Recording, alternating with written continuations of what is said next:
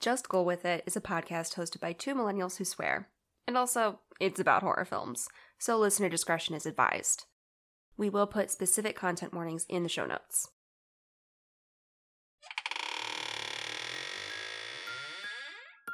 Boo.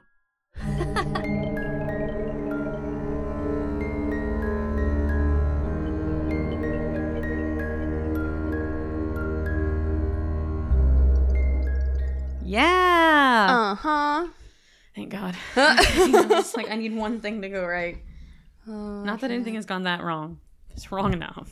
Wrong enough. Wrong enough. That's what they call me. Yay! Wow. Speaking of Yay! Speaking of yay, Speaking of yay. Um, or wrong enough. wrong enough. That was me trying to figure out the killer.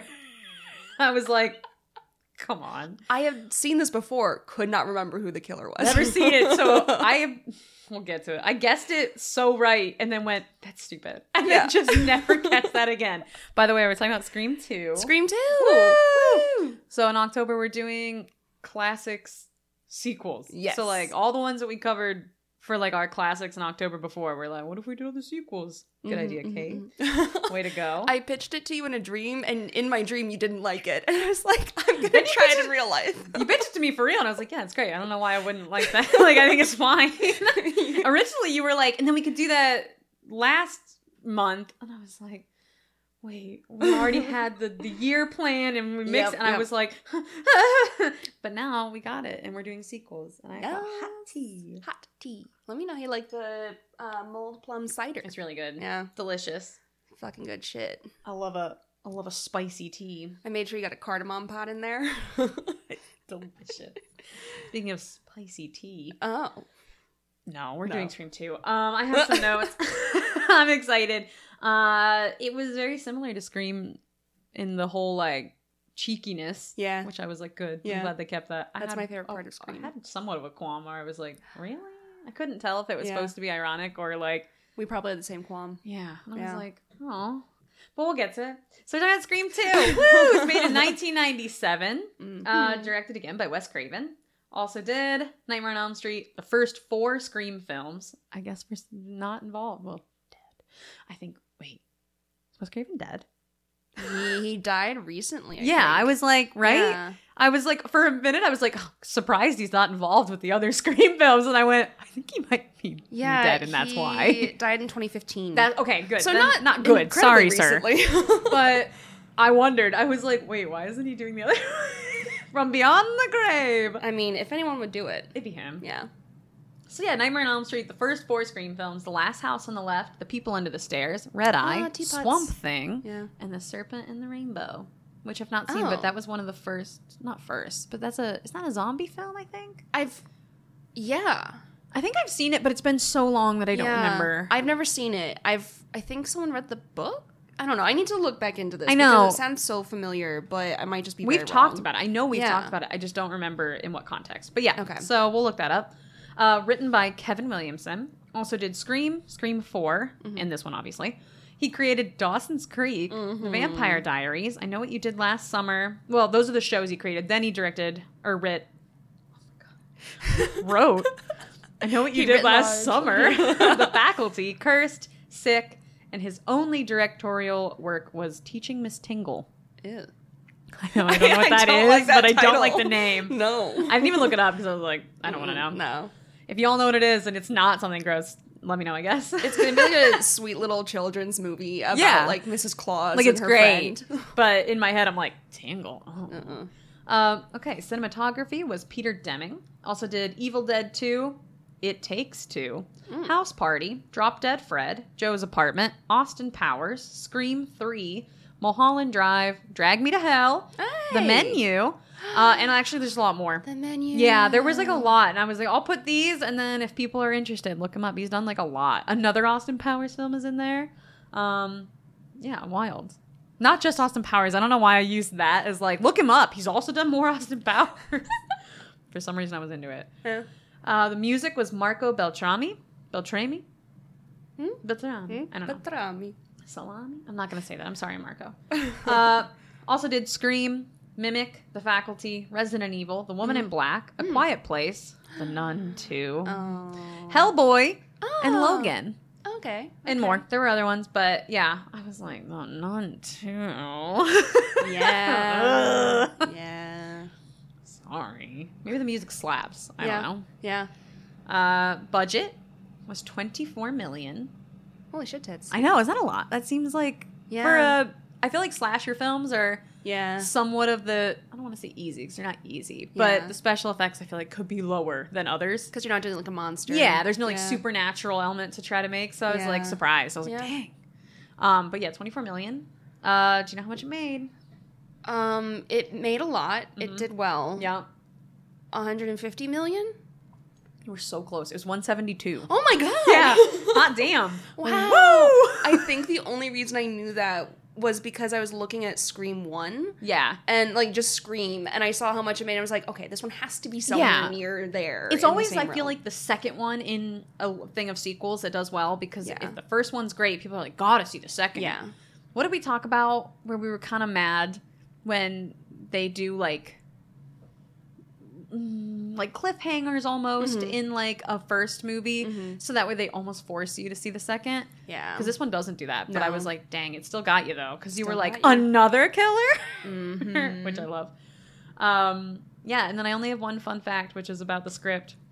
oh Um, he started writing the script for Scream like immediately after, like just so quick after he was like, "Yeah, I got to do this." Um, he had a concept where the character of Sidney Prescott would now be attending college, obviously, and a copycat Ghostface killer would start a new series of murder. Uh, they agreed to pursue the sequel in March of 1997. He had already written 42 pages of the plot. He was like, "Nah, I got it. Don't worry." um, involved four different killers, which was like Derek, Hallie. Is it Hallie or Haley? oh I don't remember. I can't remember how they say it. It might be Haley. yeah, But uh, then Cotton, Weary, and Nancy Loomis. So, you know, blah, Yeah. blah. Um, transferred his script to the production, but it was leaked on the internet in full. So it revealed the identity of the killers and a large amount of the involved plot, dang. which resulted in the production, like, continuing to film, but only with partial scripts. Like, so to avoid another incident, this is a quote uh, from Williamson. So they were worried the killer's identity would be leaked, so we wrote several endings, three in all. If memory serves, and when actors and potential crew members asked to read the script, we would send the script with the dummy ending. There was even a fake ending where Dewey was the killer. they existed as a decoy and nothing more. Extreme measures, but we really wanted to keep the killer's identity a secret. Incredible. That's so funny that it got leaked, and then people were like, "Fuck! Now we just need fake ones." yeah, yeah, yeah. it's like that's so funny. Oh damn. so, uh, yeah. There you Oh, go. fun. Ooh, It's my fun little fact. I That's didn't a really fun fact. have a ton. I, I was worried that if I went too far, I would like get stuff from like nerd corner. So I was like, Mm. I'll just wait. Mm. So, yeah, that's it. Thank you for the fun facts. You're welcome for the fun facts. Uh, you were so happy, and I was like, she hasn't remembered yet. I never do. no. Um, uh, a girl survived a murder, but can she do it again? Ooh. There Okay. you Okay. go. Okay. That's not bad. So Rotten Tomatoes has one that I think is entirely too long, Oh, good. So mine was pithy and good. and then IMDb keeps it. Damn it. Yeah. Okay. All right. I thought you were just going to be like, good job. You did a good job. Thanks. Yeah. Uh, I'm gonna read you Rotten Tomatoes Yeah, first, please. and I'm probably going to stumble over it because I feel like there are some commas that need to be added and some that need to be taken out. There's some But of course, I didn't do that. so, Sydney and tabloid reporter Gail Weathers survive the events of the first Scream, but their nightmare isn't over. When two college students are murdered at a sneak preview of Stab, a movie based on the events from the film, it's clear copycat killers on the loose. Sydney and Gail, as well as fellow survivors Deputy Dewey and Randy, have to find out who is behind this new murder spree before they all end up dead. All right. So the whole movie. Thank you. Mm-hmm. Rotten Tomatoes. Love it. Uh, IMDb. Keep it small. Two years after the first series of murders, as Sydney acclimates to college life, someone donning the Ghostface costume begins a new string of killings. Yeah, that was pretty close to what I did. Yeah. I love that. Pretty that was much, great. Yeah. Yeah. Good stuff. Uh, I'm excited to talk. I don't know what you're going to do. Because Because we already talked about like in the first one we talked about how it's like ironic and they're like, ah, we know the tricks and the, the fun stuff. But what are you gonna do now? That's a really good question. Do Okay. you have any guesses? My thought was that you could potentially like continue it Um, and then my thought was something to do with like keeping things secret. Like Mm. I was like, I don't know. Like I read that about the script leaking, and I was like, secrets in Hollywood and like decoys and Oh. trying to keep secrets from the audience. That'd I be wasn't sure, cool. and like the crew. So yeah, so I didn't know about the script leaking. Oh, really? That was actually a Okay. fun fact I had not. I come wasn't across. sure, and I was like, what if I read that? And then she's like, actually, I'm covering this, and I would have been No. like, whoa. No, I knew that he like sold Scream, and then he was like, "Don't worry, I'm already working on Scream two and Scream 3. Yeah. Like, he was already working on them, He but was I, ready to I go. did not know the scripts were leaked. yeah, apparently. Okay, so. that's wild. So what are you doing? Okay, so Okay. I love Scream because it's gloriously self aware of the mhm. horror genre. And I enjoy Scream 2 because it's not just self referential as a horror film, but also so clearly invokes the cultural context and some of the prevailing dialogues and tensions in the late 90s. Yeah. So we're going to be talking about meta awareness. Love and it. Cultural context. Hell yeah. And societal tensions. I don't know why I sang that one. Wow, all of them. Yeah, all of them. All the gangs all year. I got my fingers stuck in my hair. Sorry. Oh I had a moment. I didn't even see it, so I was like, what are you doing? I've been awake too long. I get it. I got up at five as well, and then I went back Yeah. to sleep, and it didn't work. I tried to go Still back sleepy. to sleep, but I wasn't brave and I couldn't get through my stomach ache. I wasn't brave. so I'm struggling. Yeah, I'm sorry. It's okay. Meta awareness. Uh-huh. so it's not just used to create connection with the audience, but it's also used to establish the context of the film. Mhm. And in doing so, it allows direct connections and statements to be made instead of indirect symbolism or more murky allegory. Yeah. And there's nothing wrong with allusions or allegory or symbolism by any means. And there are inherent risks to grounding something so clearly within a specific time period. Yeah. You risk cementing it so firmly in a year or decade that it loses relevance with viewers as the film ages. And I think I brought that up previously for a novella. It was like Who Will Run the think. Frog Hospital. Yeah, yeah, yeah. And uh, my professor was just like, oh my God, this hit so hard. The nostalgia. And I was like, I wasn't Right. alive then. So it doesn't, I don't you're really like, get it. He's Okay. like the song, and I was like, I think I heard it on an oldies station, like just really twisting the knife. roasting him. Damn. Yeah, yeah. Um, but that was like entirely lost on me. Yeah. because it wasn't something that I was familiar with. So like all of the references were very like tethered to that. Yeah. So it's possible that I feel like Scream 2 hasn't lost relevance primarily because I was alive when it happened, unlike the 80s. But there's also the fact that some things unfortunately remain relevant or come in cycles. So we'll get to that. There are two scenes where I think the political and social context is made especially clear, but I want to follow them up directly with a glossary of figures and references. Okay. Because not everyone was alive in the 90s and tuned into political and social news. If you weren't alive in the 90s, what were you doing? What were you doing? What were you doing? Being a Not Gen being Z. born? Fucking gross. nerds. So, for us, we were deaf alive in the 90s, Yes. but not really old enough to be deeply invested in political Mhm. discourse. When I was five, I, or not even, I was two when a lot of this stuff I was gonna happened. say, yeah. Yeah, I I- was probably five, and I was like, okay. Don't care. It was like pre verbal or something. Anyway, uh, so the very first scene uh, is in the film class, and Mm-hmm. this is like a classic um, in horror films and just Yeah. in general like in fantasy or in a lot of different things where you have like this establishing dialog Mm-hmm. through class or you can talk about like symbolism through that Yeah. so in um hereditary Mhm. they have like classroom scenes where people are talking about like all that i was about to say they're talking about morality i was like i don't remember what they're talking about i They're just talking Mm-hmm. about remember that they, do. they talked about something real good um so this is the class uh, film teacher you could say what happened in that theater was a direct result of the movie itself and then CC says, That is so moral majority, majority. You can't blame real life violence on entertainment. Film class guy number one. Yes, you can. Don't you ever watch the news? Film class guy number two.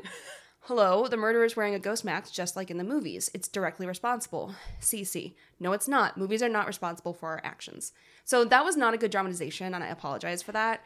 But You didn't put your heart into it. I, I could I'm just try. kidding. But I can't follow Buffy the Vampire Slayer. Like, it would be disrespectful to her to you know try. Uh, so that's early in the film. Now Yeah. Mm-hmm. we cut to the end. There are spoilers, by the way.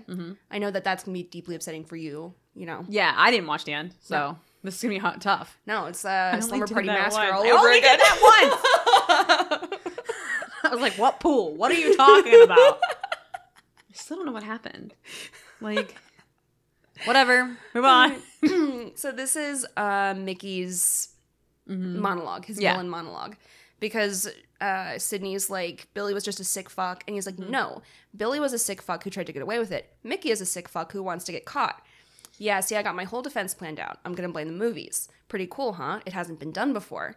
You see, this is just the beginning, a prelude to the trial. Because, see, that's where the real fun is, because all these dates is all about the trial. I don't know why I keep saying it like I'm trying to get through something. That was not him, that was me, sorry. I don't want to misquote Mickey. I'm back in I love it. this. Because you see, that's where the real fun is, because these days it's all about the trial. Can you see it? The effects of cinema violence on society. I'll get Dershowitz or Cochran to represent me. Bob Dole on the witness stand in my defense. How the Christian, Christian Coalition will pay my legal fees. It's airtight, Sid. I'm an innocent victim.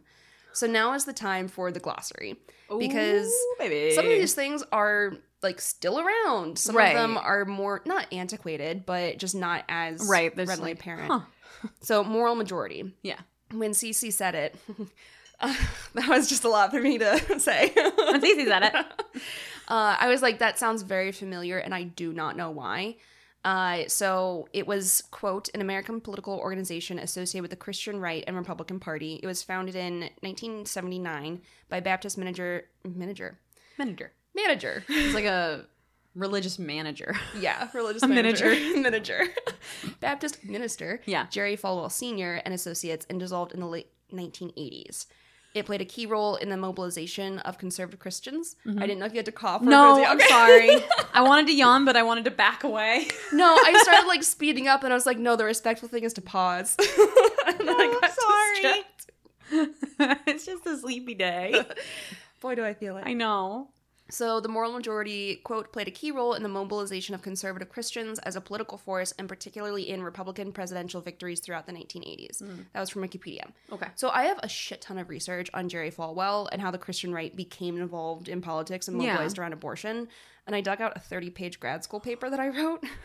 It was called like a field guide. And Mm-hmm. essentially, we had to pick like 10 terms that we had learned throughout the semester Right. and then have our own like topic or like area of interest. Mm-hmm. And mine was like um, politics around abortion access Yeah. and just abortion in general. And the Christian right was not involved in politics like Right. before basically the late 70s early 80s and they were only brought into it and like abortion only became a like religious fueled argument Mm. because they tried to get the religious right organized over segregation Yeah. and it, like that's how all this shit was brought in. It's fucking wild. So I went through my paper to see if I could find anything to like pull, and I was like, I can't talk about Jerry Falwell. I just emotionally cannot. Uh, so just know connected to moral majority and a lot of stuff around this.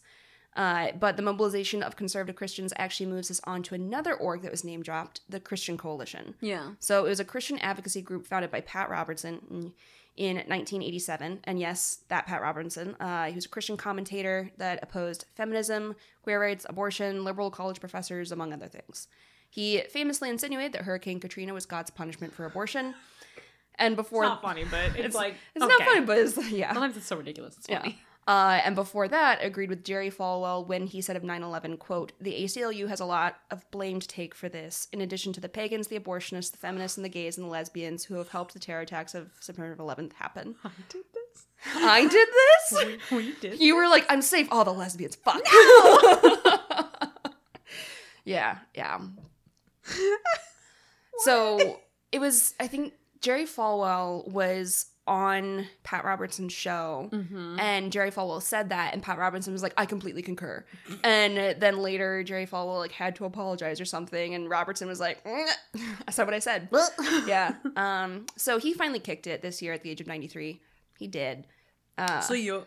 Yep. Bye. Uh, the Christian Coalition has put money and work via pamphleting into electing conservatives that align with their views. They technically still exist under a different name, and after years of struggling with the courts to get a tax exempt status, despite the fact that they distribute political pamphlets in church, they are now a 501c4, and that's apparently noteworthy that they actually won against the IRS, given how clearly they are uh, in politics. Yeah. Whatever. Whatever. So that's the Christian Coalition and Pat Robertson. Okay. So uh, next up, we have Dershowitz and Cochran. So Mm-hmm. Alan Dershowitz and Johnny Cochran were both involved in the O.J. Simpson trial, Mm-hmm. which would have been the most timely reference here, uh, just given when the Right. movie came out. But Dershowitz has also been involved in some way with the legal teams of Julian Assange, Jeffrey Epstein, Harvey Weinstein, and Trump. Yeah. Uh, an example of someone staying relevant, even though the reference in this film was from over two decades ago. Yikes, Rooney. Yeah. So at the time, it was like, oh, the OJ Simpson Right. like team or whatever. Right. But since then, it's been like, oh, Epstein, Oh. oh, Weinstein. Okay. it just kept getting. yeah, yeah. Um, I was reading about Alan Dershowitz. This is the most I've ever read about Alan Yeah. Dershowitz. And they're like, yeah, he was like a Democrat and he like voted for Hillary. And I was like, he defended Trump. Yeah. And, like. yeah. uh, So I have, like, I know people in law that are very much like, we think the law should be like protecting everyone regardless of political beliefs Right. or like personal stances. And it's cool that they think that. Good for them. for it's cool that they sure. have you know uh, morals and opinions that guide their work. I I, love that. yeah, I couldn't It's remember. like, couldn't be me though. couldn't but be me. Uh, it's anyway, fine. next name, Yeah. Bob Dole. Bob Dole. Uh, I he, that's always been a name where I was like, I have very little understanding of who this person is. yeah. and now I have too much understanding of who this person is. Spent too much time looking at Bob Dole. Spent too much time. Not at all related to bananas. I know. I know. Stupid. upsetting. Um, that I think that was actually on his Wikipedia, where people are like, "No, not bananas." You're Dole, and I mean you're like fruit. Yeah. Yeah. okay, so Bob Dole Yeah. was a Republican presidential hopeful and U.S. senator representing Kansas. Mm-hmm. He also gave very impassioned speeches calling out Hollywood's responsibility for violence in America Mm. and the erosion of traditional values. And yes, I do have direct quotes from one such speech. yeah, I know you really wanted. I was to hear waiting. Mm-hmm. it. Yeah. Uh, so May of 1995, uh, the year the script was bought by Miramax. so of note, he did not save all of his ire for Hollywood. He also really had a problem with rap. Um, and while there is definitely misogyny and gendered sexual violence in some rap songs, there's also hella misogyny in the alt and emo boy bands I grew up loving. So it's like to call out specifically only rap is like so you're just being racist. I was gonna say I'm like sounds like racism yeah to me. so i i don't have like the space to focus on it and it's also not you know we're not a music podcast who knew Nope. um but i do want to say that like i'm only focusing on his commentary on the film Right. his commentary around rap music is very racist right. so here we are. Um, direct quote My voice and the rising voices of millions of other Americans who share this view represent more than the codgy old attempt of one generation to steal the fun of another. Great intro. Uh, a line has been crossed, not just of taste, but of human dignity and decency. It is crossed every time sexual violence is given a catchy tune, when teen suicide is set to an appealing beat, when Hollywood's dream factories turn out nightmares of depravity. You know what I mean. I mean natural born killers, true romance, films that revel in mindless violence and loveless sex. The mainstreaming of deviancy must come to an end, but it will only stop when the leaders of the entertainment industry recognize and shoulder their responsibility. But let me be very clear. I am not saying that our growing social problems are entirely Hollywood's fault. They are not. People are responsible for their own actions. Movies and music do not make children into murderers. But a numbing exposure to graphic violence and immorality does steal away innocence, smothering our instinct for outrage. And I think we've reached the point where our popular culture threatens to undermine our character as a nation. Okay. Yeah. He goes on to Okay. call out specifically Time Warner and Ice T. I stay you criminal. I think because he had a song called like Cop Killer Yeah, or probably. something, and I was like, wasn't Ice T later a cop on a show? yeah. Yeah. So anyway, it's just funny how things happen. Um, but the core here is that he's leveling the accusation at like record companies and movie makers that they're contributing to the rise of violence in society. Mm-hmm. And this is what Mickey invokes in his monologue when he says Bob Dole will be on the witness stand in his defense. You have feelings. it's really fucking funny. I don't know. Yeah. Because, like, I grew up playing violent video games and bullshit all the time, and I'm still, like, I, I cried the other day because a kid stepped on a bug. Like, I, Yeah. it doesn't. it, just, it just makes me laugh really hard. 'cause Yep. I'm like, you're taking so much blame away from people that are just sick. Of, like, they're just wild, nasty people. yeah. Or, you know, All right, Bob Dole, you do you. maybe the way, way we dehumanize other people, maybe, that that's contributes it. to I violence. think maybe that could do it. maybe that could be at play here. You're like, it's the movies. It's Like, the movies. Okay. Yeah. So it's more than just referencing like Right. a moment or a person. It's also pulling in the cultural dialogue, pressures, and tension. And I Yeah. love when you can like say like this is one of the current like debates, but it also pulls in all of those like sticky webs Yeah, and tensions yeah. around it. And I read an article from the LA Times circa 1995, written by Robert Welkos and Daniel Cerrone. I don't know if that's how you say it. C E R O N E. Cerrone. So I you don't know. did it so fast that I was like, did you just spell something? I don't know. Cerrone. I You're like, I forgot what I was said like- five seconds ago. Uh, you gotta spell things slow. Uh, so I'm going to pick a few separate quotes from this article to explore some of the ways that Dole's speech and the political thrust behind it impacted the entertainment industry and those that work in it. Mhm. Quote: Hollywood has had two months to digest Dole's initial broadside. It's clearly business as usual for most of TV, movies, and music. What's less obvious are the hints of a ripple down effect in some business and creative corners. Some of that chill was evident when scores of Hollywood's elite turned down requests to discuss the issue for this story. Several explained through representatives that they don't wish to become targets of the religious right. There's a theory out there right now that if Republicans take office, there will be a blacklist of people who spoke against them, said the director of one public relations agency. Still, a broad spectrum of people in entertainment did speak, revealing that while virtually all voice opposition, that while all voice opposition to government imposed censorship of the arts, they are cognizant of their impact on society and believe some self imposed limits are necessary. Separate part of the article, or maybe the same. Uh, I kind of separated things out, don't even know Yeah. anymore. Uh, director Oliver Stone, whose film Natural Born Killers was targeted in Dole's Hollywood speech, said the Republican senator missed the point unheard of. Uh, his satirical tale of two serial killers on a rampage, he insists, was meant to expose the violence in our society, not exploit it. Uh, Dole isn't proposing censorship or passing legislation, but then neither did McCarthy, Stone said. By creating a climate of paranoia, they create a chilling effect. So when asked if Doyle, Dole, Ooh. I don't know, I tried to say Doyle twice.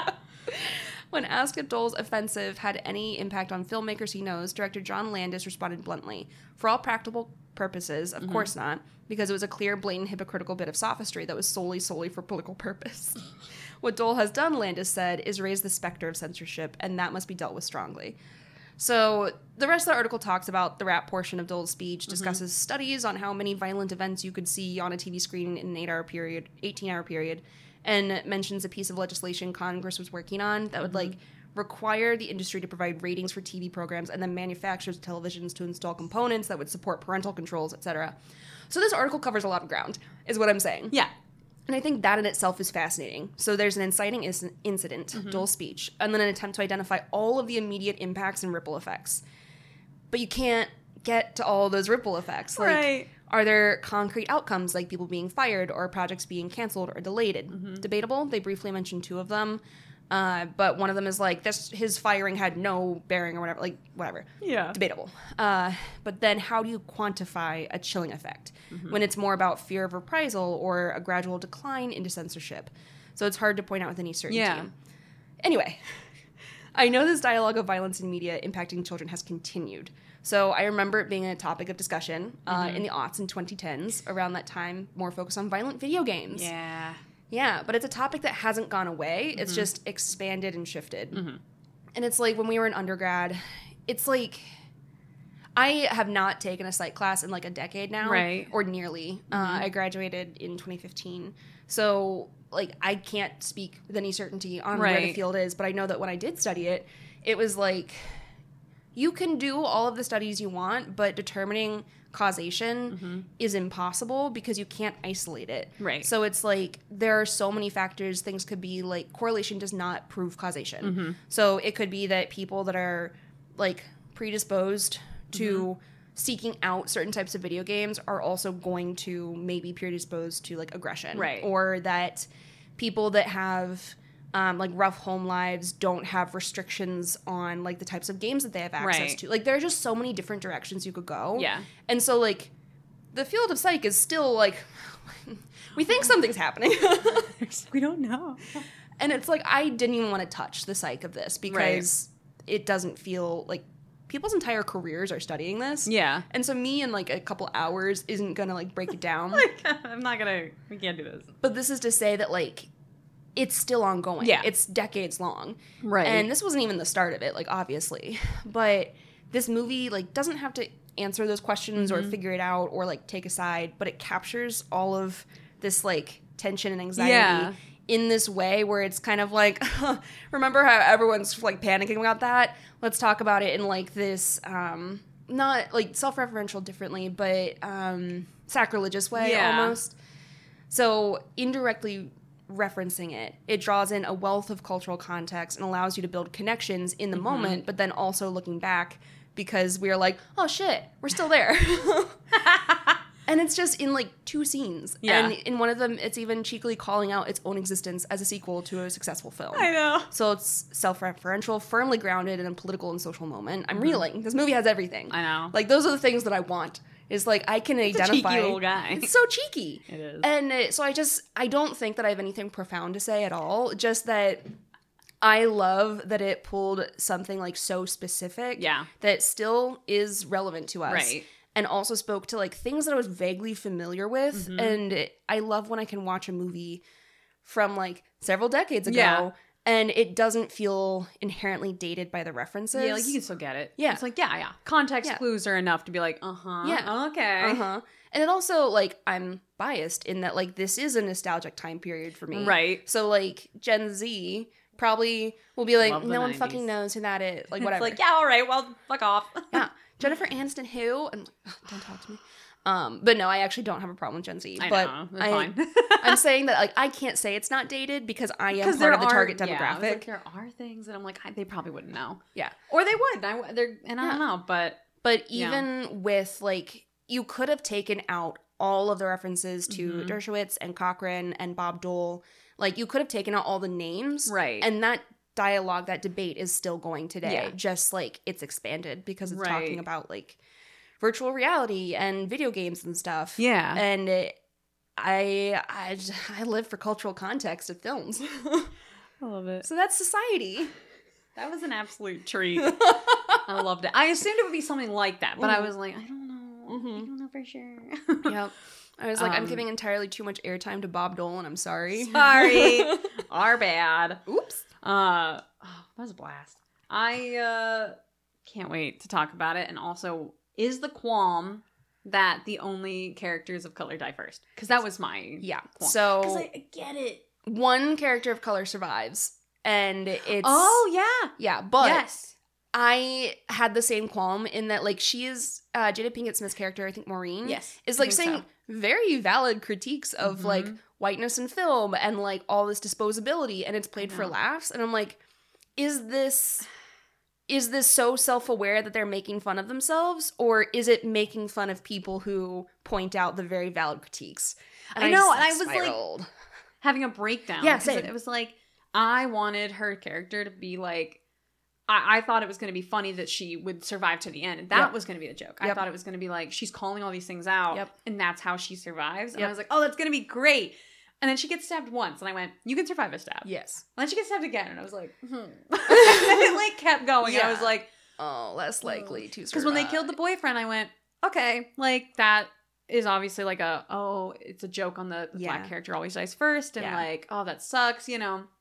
And I thought it was supposed to be like he also just wasn't taking the critiques of the horror film seriously, and that's kind of why he died. So I was Yeah. like, oh, a double, a little twofer there. I get Uh-huh. it. But then she died, and I went, no. I was like, Yup. what are you doing? Mhm.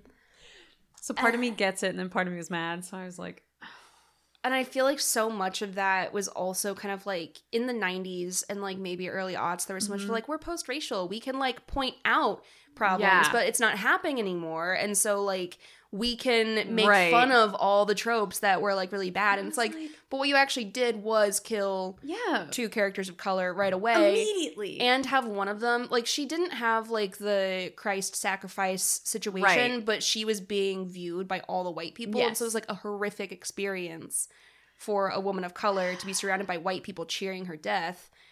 And it's also not like really understanding that we are still very much a racist Yeah. society. I was like a wee bit uncomfortable and Yes. upset about it. But Yes. I was like, okay. No, I feel That's the hard part about Scream though, is that I'm like, I get it, you're making commentary. That's like kind of the whole point. But also I was like, what Yeah. are you doing? yeah. So I will say it up front. That's my qualm. I was Yep. like upset about it. I feel it. Okay. So now we're talking about horror. Hmm. I always make a joke about like, but the real horror is society. And I'm like, Nikki, you can't make it anymore. You need to stop.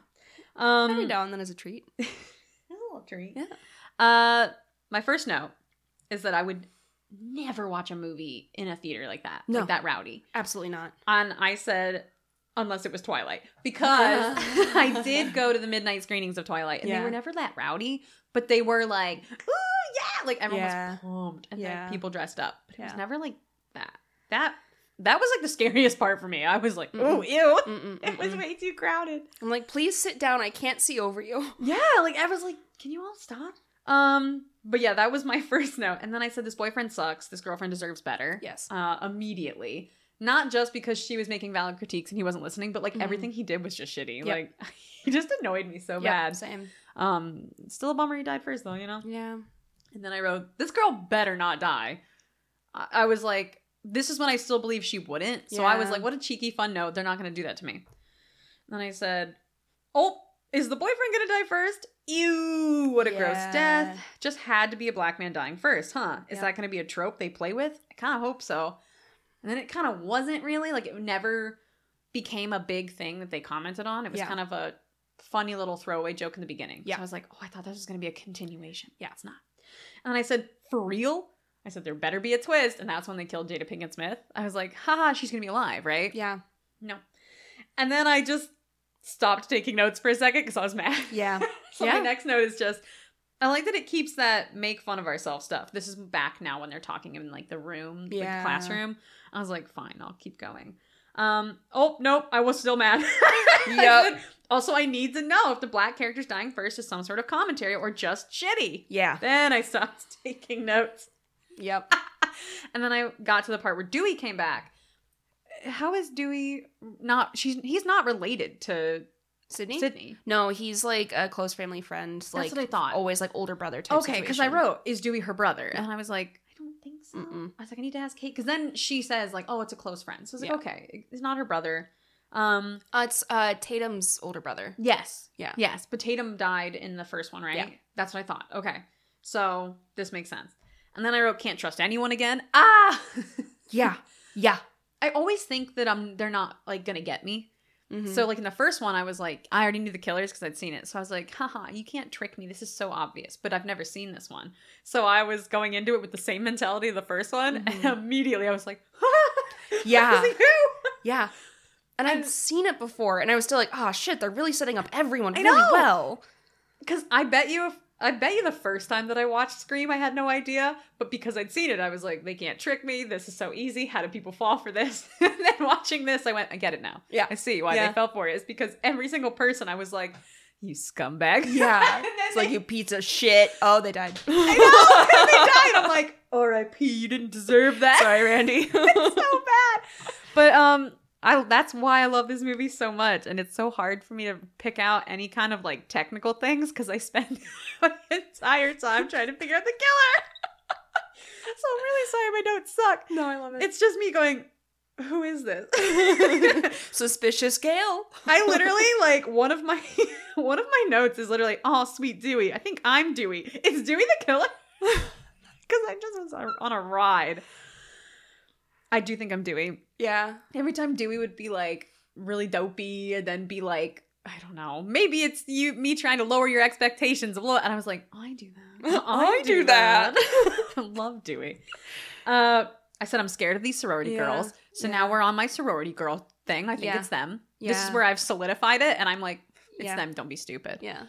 So there we go. Um I said, Oh cool, Nosferatu's on. Yeah. loved that. I had a I moment was when I was like- like, oh, I see the stair creep that Nikki had talked about. Yeah, right? And I was like, oh, that's fun, you know, and little horror movie tie in. They had so many good horror movie tie ins again. Mhm. They had the Wes Craven, they had the uh the sweater Yeah. from Nightmare on Elm Street. Mhm. Just little things. And I was like, this movie is just like a little candy bowl and you're just eating That- it. That's why I feel like Scream is just such a treat for horror fans Yeah. because you can just like there's so many little references everywhere. it's not only just like references too, but like so you know those movies that are spoofs of Mhm. like Scream, like Yeah. scary movie. They're supposed to also be that, like where it's like a little tree, haha, but they're Mhm. obviously making fun of it.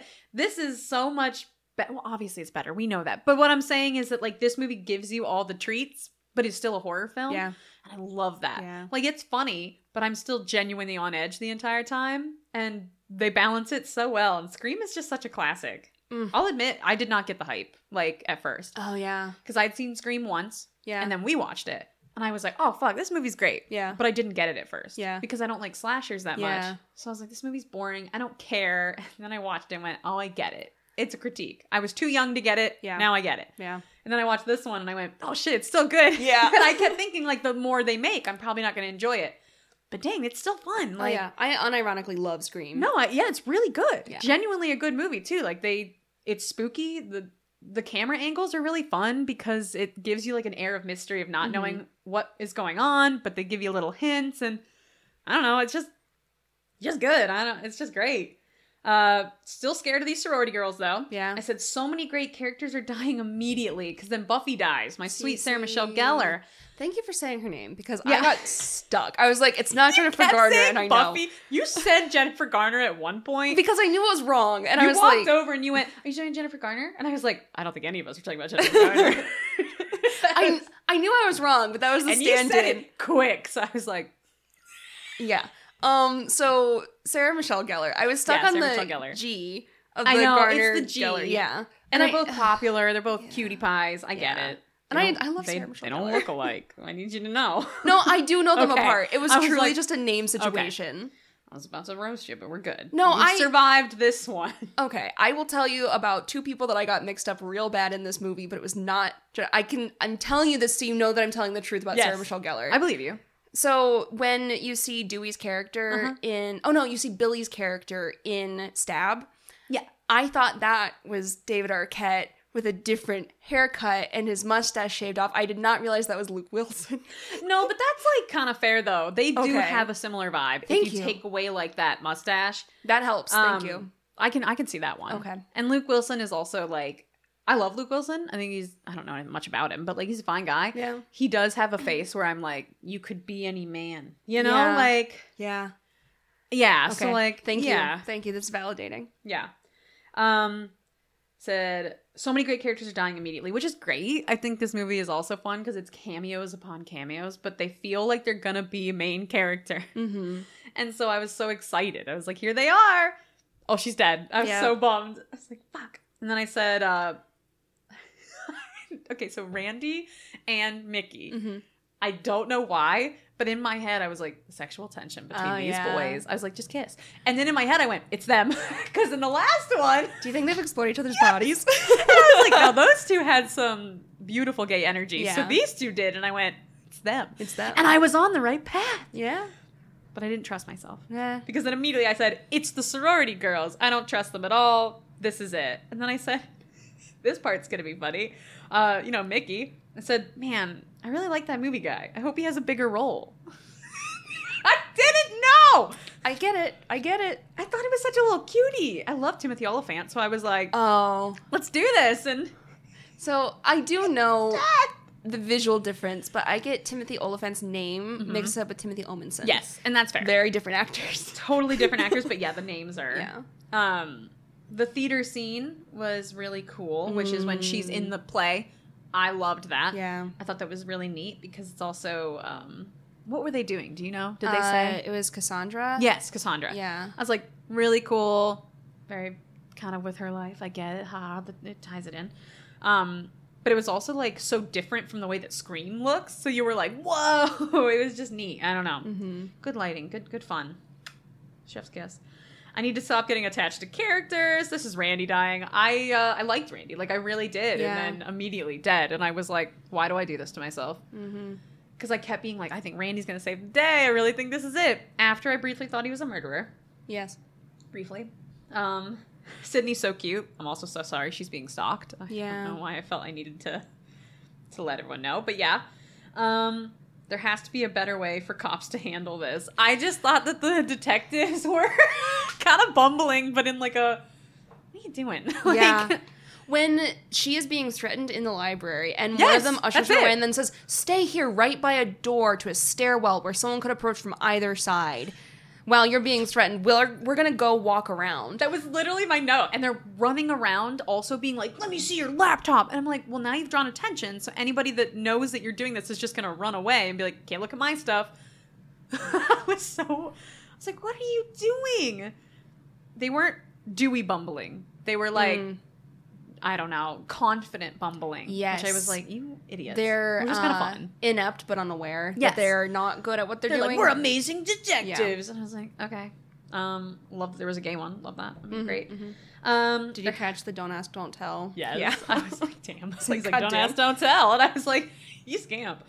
um, and then for some reason I wore black shoes. Criminal! Screamed it, all caps. yeah. Uh, because it was, it was the the black shoes, which tricked me again. Because Yeah. then I was like, red herring. I was like, it's obviously going to be like a woman, right? Mhm. So I'm still on the sorority girl train here. I'm Yeah. really like, Yeah. you're trying to trick me, but Fashionable I know you can't. loafers. Mm. So that was, yeah. And then I said, oh, Cotton might be a real jerk or murderer. I feel like this is a red herring. Unless that's what they want me to think. And then I was back on the Cotton train. so now I'm wrong again. I mean, we we all took the cotton train. We all did because it was like, oh, it's too obvious. But is that what they want me to think? And they're actually tricking me into not thinking it's him. And then I wrote, my scariest moment is how often I'll guess wrong.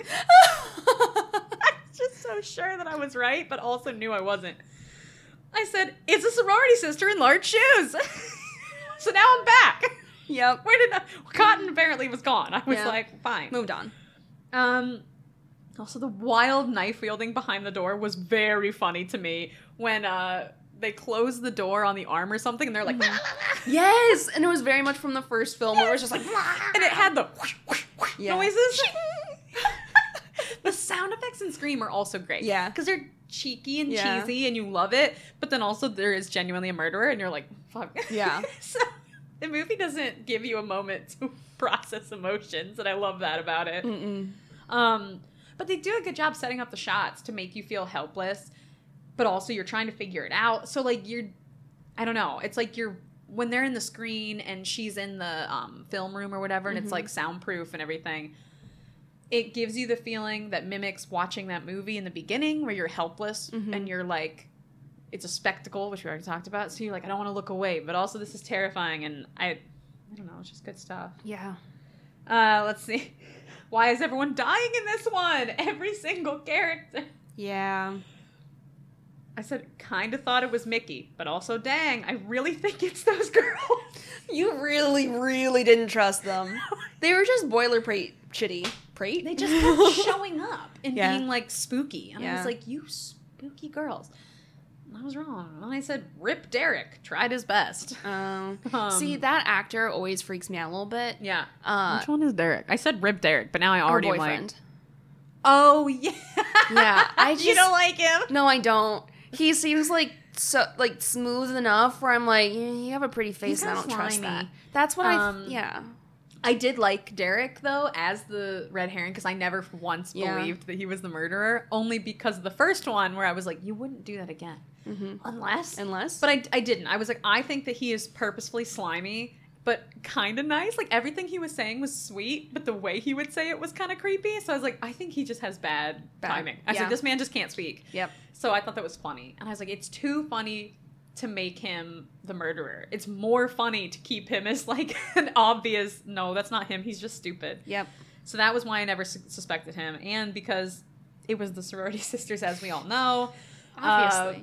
Uh, oh, evil mom is what I had written. And I guessed her in the beginning and didn't even write it down because I'm Yeah. like, that's stupid. This Yeah. reporter came in hot and I was like, it's going to be her. She knows too much. Like, she had Mm-hmm. a lot of info about the other murders and we didn't see her in the first one. So I was like, who's this woman? And she was like, you got to do your research. So I was like, it's her. And then I didn't write it down because I went, just kidding. I know it's those girls. I'm not even going to. I even realized that I also guessed her, but second guessed myself. Damn it. Yep, And then I yep. said, Mickey jump scare. That was my last note. Uh, Yes. Incredible. Love the Mickey jump scare. I thought it was hilarious and scary Yeah. when they're Yeah. like, they they always come back, and he's like, "Ah!" Yep. Those are all my notes. I, Ugh. I don't have anything technical besides that the camera angles mimic watching it like on a movie and not really being able to look away and Mm-hmm. you're it's almost like you're you're trying so hard to guess who it is that it takes away the fright Yeah. but then once someone is dead that you like liked in the movie Yeah. you're like oh now i'm sad it's good Yeah, I've been trying to like pay more attention to technical aspects and one thing that I, every now and then I can clock is like music cues. yeah And I mean, I'm not saying that I was like I caught something really subtle. it was in your face like a building of tension. oh i know it's great When uh her is it Hallie or Haley? Because I remember I know how it's spelled. I don't remember how it's said. It's spelled like it would be Hallie, but Yeah. I'm like, I don't. I don't I'm gonna remember go now. with Hallie because I think it was. I think Hallie. it was Hallie. I'm And if we're sorry if I'm Haley. I'm so wrong. sorry. I really Yeah. thought that it was Hallie. Because I just rem- like I have subtitles on, Yeah. and so I see the Right. name overhearing it. Yeah. Uh, and so when they're in the cop car and they have to climb over Yeah. Ghostface, and uh, you get through all of like Sydney finally getting out, Mhm. and then Hallie has to do it. And you have that buildup of tension where you're like, oh, this is the moment he's gonna grab her, and I he know. doesn't. And then I was like, I don't think he's gonna grab her, but the music has to go someplace. Where's the music going? And then it, nothing happens, and Right. the music like resolves. And I was And like, it's like, "Oh, where it go? Why have you done this to me? And then like it started building again. Yes. Yes! Something else. I was like, God damn, that was good. They trick you. They they use every single thing to trick you. And there's Yeah. the camera angles, the music, costumes. It's just very well thought out. yeah. Everything's so intentional. Yeah. And I loved how you have that movie within a movie and a play within a movie. Yes. Uh, and so when they're watching Stab in the theater, you see all of these like banana pants angles Yeah. of like the shower head. Yes. And then like from below, like you get all of these fun artistic things. Yes. And just like, oh, I love it. Because So it like great. does separate it from the film Right. itself. Love it. Um, and then it- this is just like a nerd nugget, I guess. Um, so in Stab that says at the beginning, like filmed in Stabovision. That's a callback to um uh Castle. He William Castle? I I, I know his movies. Yeah, William Castle. Um, so he did the Tingler. Mhm. He was the one that like loved gimmicks. Mhm. And Thirteen Ghosts, the original, was filmed in Illusiono. Oh, Yeah. and uh, I mean, he had this similar type of gimmick for a couple Yeah. other things. Like one of them was filmed in Percepto. Uh, that's great. but Illusiono, each patron, this is a direct quote, Mhm. each patron received a handheld ghost viewer slash remover. During certain segments of the film, a person could see ghosts by looking through the red cellophane or hide them by looking through the blue. Without the viewer, the ghosts were somewhat visible. That's so Uh, funny. yeah. So the like Stabovision was Mhm. like Illusiono, and I'm just like, Right. oh, it's so funny because like, what does Stabovision mean? Yeah, what I does don't that know. mean? but like the tie of like classic horror and gimmicks oh love that shit um i really thought about writing nerd corner about sequels and expectation but i could not i could not get into it because i was No? like it it just felt too daunting Yeah. That is because a lot. it so much opinion colors it where Yeah. it's like I know that like I t- there are so many things where it's like oh I hate sequels, but Right. then I'm like am I just selectively remembering that because it's a trope that sequels are never as good? And they even talk about that in this. Yeah. And so then I was Like like it's a good sequel.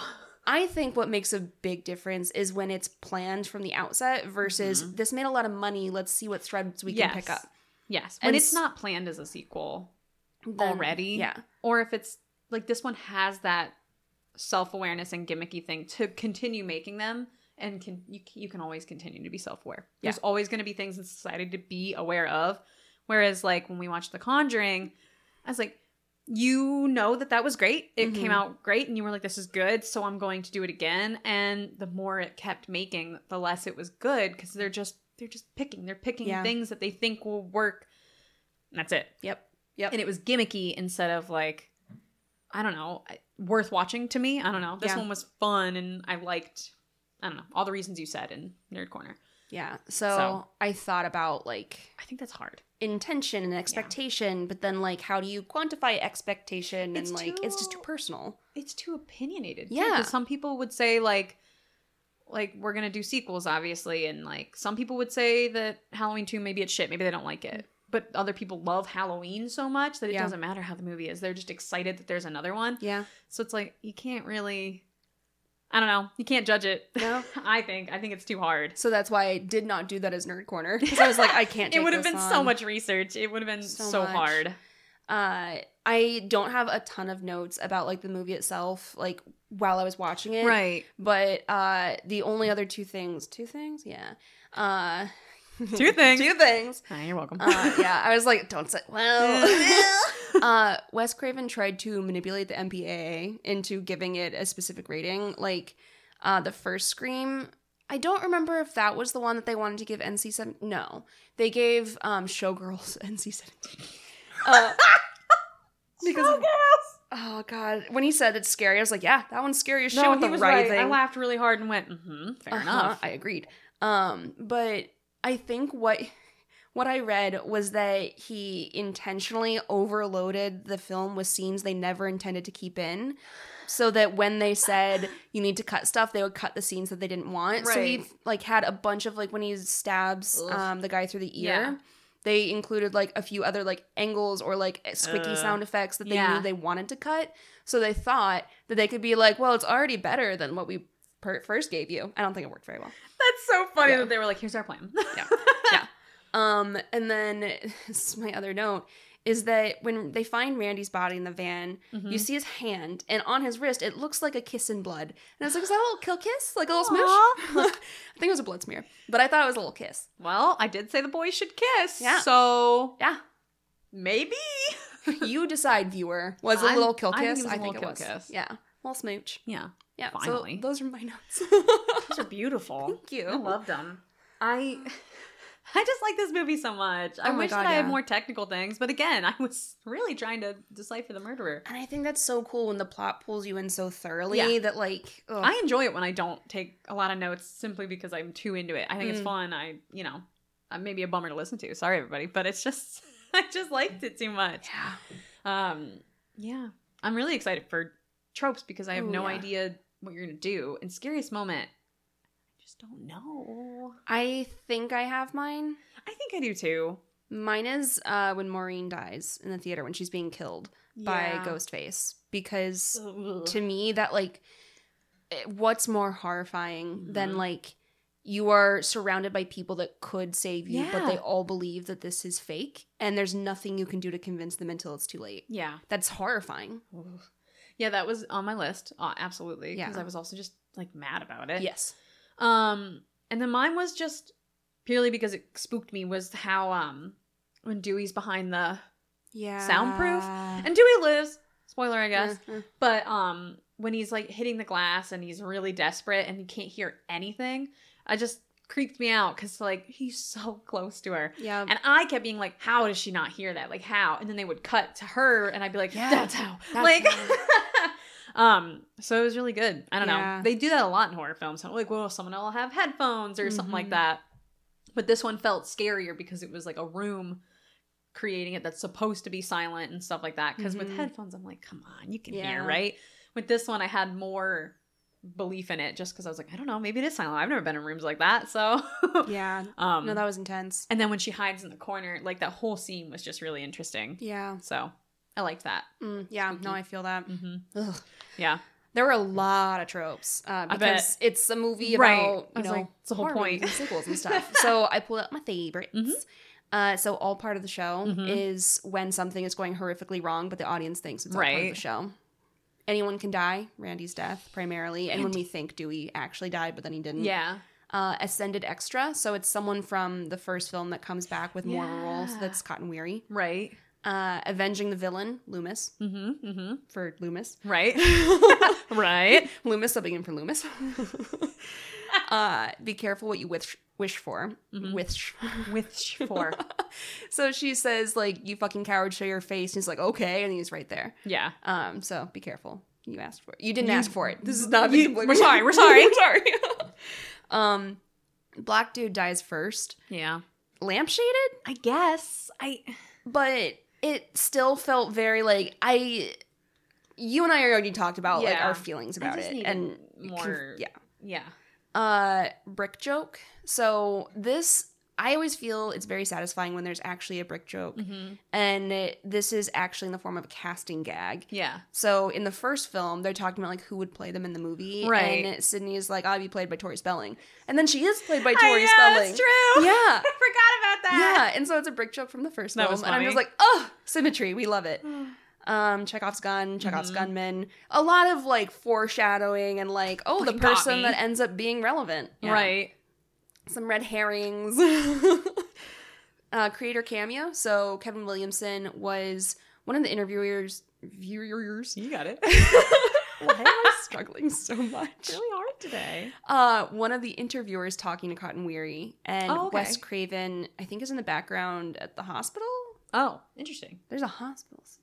Wait, is there a hospital scene? It says in the notes also cameos in the background of the hospital. I don't remember the hospital. I don't either, but I, I believe that it's it's a thing. I don't. Yeah, they exist. Yeah. Yeah, Sure. well, someone on TVTropes.org said that Wes Craven uh, cameos in the background of the Sure. hospital. Yeah. Sure, don't remember that existing. But all right. I'm sure it happened. Um, Death by Irony. Uh, so Randy's the most genre savvy person of the cast, and Right. he gets so like um, caught up in the story of it and like the plotting of this that he gets My killed by man. the yeah, yeah, and then double tap Mhm. with make sure he's dead. they always come back. They always come back. That they always come back is Yeah. another one. Yeah. Um, foreshadowing, five second foreshadowing. Um, so one of the examples I think of five second foreshadowing is when she's like, um, fighting with Loomis, and she's like, "You forgot," or like. I thought so and so was dead, and she like looks over and it's like, haha, I tricked you, but then he does end up popping back up. Ah! Right. Yeah. Um, impaled with extreme prejudice. The cop just getting I know. Oh god, that was so it gross. was nasty. Needle in a stack of needles. So the real ghost face amongst all the fake Oh my ghost God. faces. I, I That was- pluralized all of those words. Ghost faces among ghost faces. Ghost's He's faces. like, yeah, sure, ghost. sure. Next stall shenanigans. Uh, so when you're overhearing something in a stall next to you, Oh yeah. yeah, he thinks he's hearing something maybe kinky. Yeah. it turns out to be a little bit murdery. Yeah. Uh, no kill like overkill. Mm-hmm. Pre ass kicking one liner. Uh, I love this line, and it's like you're forgetting one thing about Billy Loomis. I fucking killed him, Yeah. and I'm just like, ah, so good. I loved it. It's like, yeah, you did, girl. Uh, ripped from the headlines, so that's referencing Stab, which is based off the events of Right. Scream. Uh, Self deprecation. So I don't know if I really agree with this one, but I had it just in Casey's, Mhm. and it- they say that it's because Maureen states that Stab is about like white people being dumb and getting killed, Yeah. and it's referencing the fact that the first film had no people of color and it was very like monochrome casting. Right. I don't know if it's actually like I didn't. I would. I didn't pick up on that, but I don't think I think that's too generous. right. I was like, I think we're being nice. yeah. Uh, sequel escalation. So um, his rules are that there has to be a higher body count. There has to be Right. like gorier kills, that sort of Mhm. thing. Sequel hook. Apparently, I did not like Oh. validate this elsewhere. Apparently, there was supposed to be a mass killer in the bell tower. So the last shot is like Sydney walking across campus, Yeah. Mm-hmm. like sad. The music is more uplifting than you think it should be. Right. Uh, and apparently, like the bell tower that it passes, they were gonna have a mass killer there as like sequel Oh. hook. I don't, I didn't validate that Oh. elsewhere, but it was on TVTropes.org. Interesting. All right. Yeah. Um, and then my last one, you have outlived your usefulness. Loom is killing uh, Mickey. Right. Yeah. So those are Oh. tropes. Those are good. Thank you. I love the tropes from these kind of movies. They're Yeah. always good. Yeah. I love when Oh. there's a stupidly specific trope. Oh, And I just- yeah. those are my favorites. Those are always the most fun. Yeah. I'm trying to think of what to read this. Yeah, Oh, My one more instant thought time. was red herrings. because I was like- I don't. I f- fell for every single Yeah. one. Apparently. You said Sinister sorority something. girls. Sinis- they were. yeah, They so were. yeah. What was the one you said something earlier that made me laugh really hard? But of course, now I'm Uh, it gonna wasn't listen back. kill and- kisses. No, it was No. something else. But I certainly don't remember a single thing I've said. I love Sinister Sorority Girls. Sinister though, Sorority since I Girls, yeah. really was stuck on them. Yeah, might okay. as well Let's do it. cap it off with those. Um, I don't mind. I know mine. Okay, Okay. one, two. Okay. Yeah. Yeah. Yeah. I mean, yeah, I'm gonna go four and a half. Yeah. because it's it. I think uh, my reason is the same. Yeah. I love the movie. Yeah. It's great. Yeah. I just didn't understand the Yeah. killing the only, not only, but very few people of color in this film, and they were Mhm. like, "Let's kill them immediately." Huh, Yep. What a fun commentary! Yep. Except we'll never talk about it again. Yup. I Yup. was like, "Oh, okay." Played it for laughs, a little too heavy there, but Yep. yeah. So that's my qualm. Yeah. But I, I did really like the movie. Yeah, I have yeah, four and a half Yeah. uh, Sinister Sorority Girls. So that's a total of nine Sinister Sorority Yeah. Girls, which is alarming. Yeah. Um, I what is a don't group like of that at all. Sinister Sorority Girls called? What? What is like the group? Oh, like, like a the, grouping? Yeah, like a murder A of. squ- uh, mm, Mm. I almost said a squealing because they always go "Ee!" when they see each other. I was thinking a sorority squad, but a squatting of Sinister Sorority Girls. squatting is really funny. Can we- Oh, it's got to be squatting. Okay, I was in a sorority, and so Squatting. I think that I I can know. I make was fun like, of some of this. my best friends are in sororities. Yeah. Listen, I know that they're actually lovely. I just Yeah, it whenever we had one at Otterbein where every time they'd see each other, it was like Yeah. Yeah. and we every time we saw them, we would do it. Yeah. Yeah. So we have nine Sinister Sorority Girls, which is a squatting of. That's a sorority- squatting. Yeah. Technically, that is Yeah. the minimum requirement for a squatting. Has to be nine. Um, at minimum. Um, but yeah, same thing is like the qualm because there, I feel like so many people think that when you just like call out, like, oh, isn't it shitty that like this is a trope? That's not actually like You're just doing anything beyond calling attention to it. You're not actually like critiquing yourself. no. You are not doing any work to overcome that. You're just like, we're aware that we do shitty things. It's and- like, well, you just did it. Yeah, we just did it. if they had So- made her live because she understood and was smart, I Yeah. would have loved it so much. Yeah. Like, or if it became like something that came back more than just Right. their names or the Yes. reason they were chosen. so yeah, it just doesn't actually subvert no. the like systemic injustice in any way. And so like that's where I'm just like, mm, yeah, could have done better. Yeah.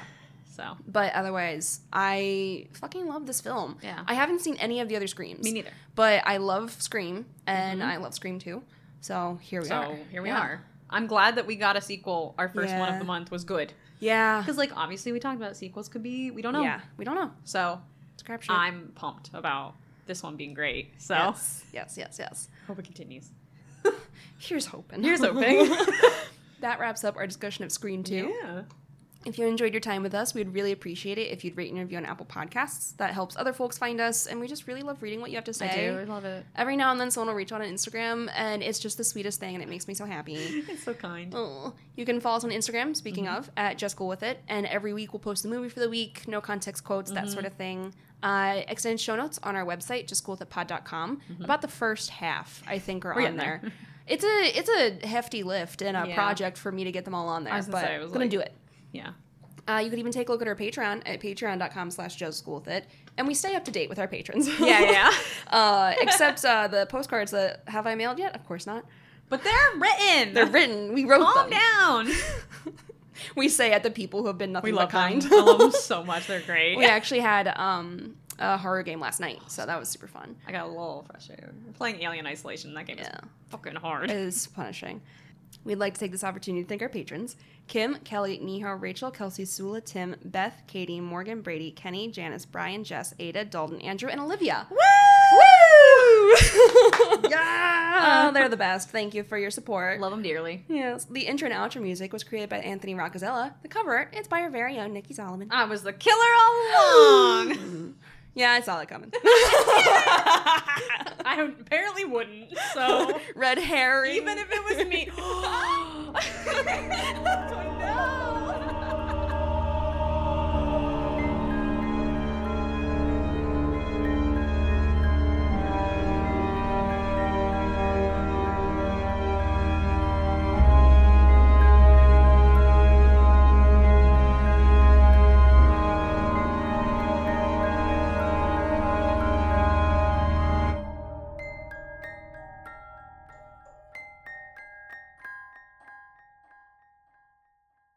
I have to shift.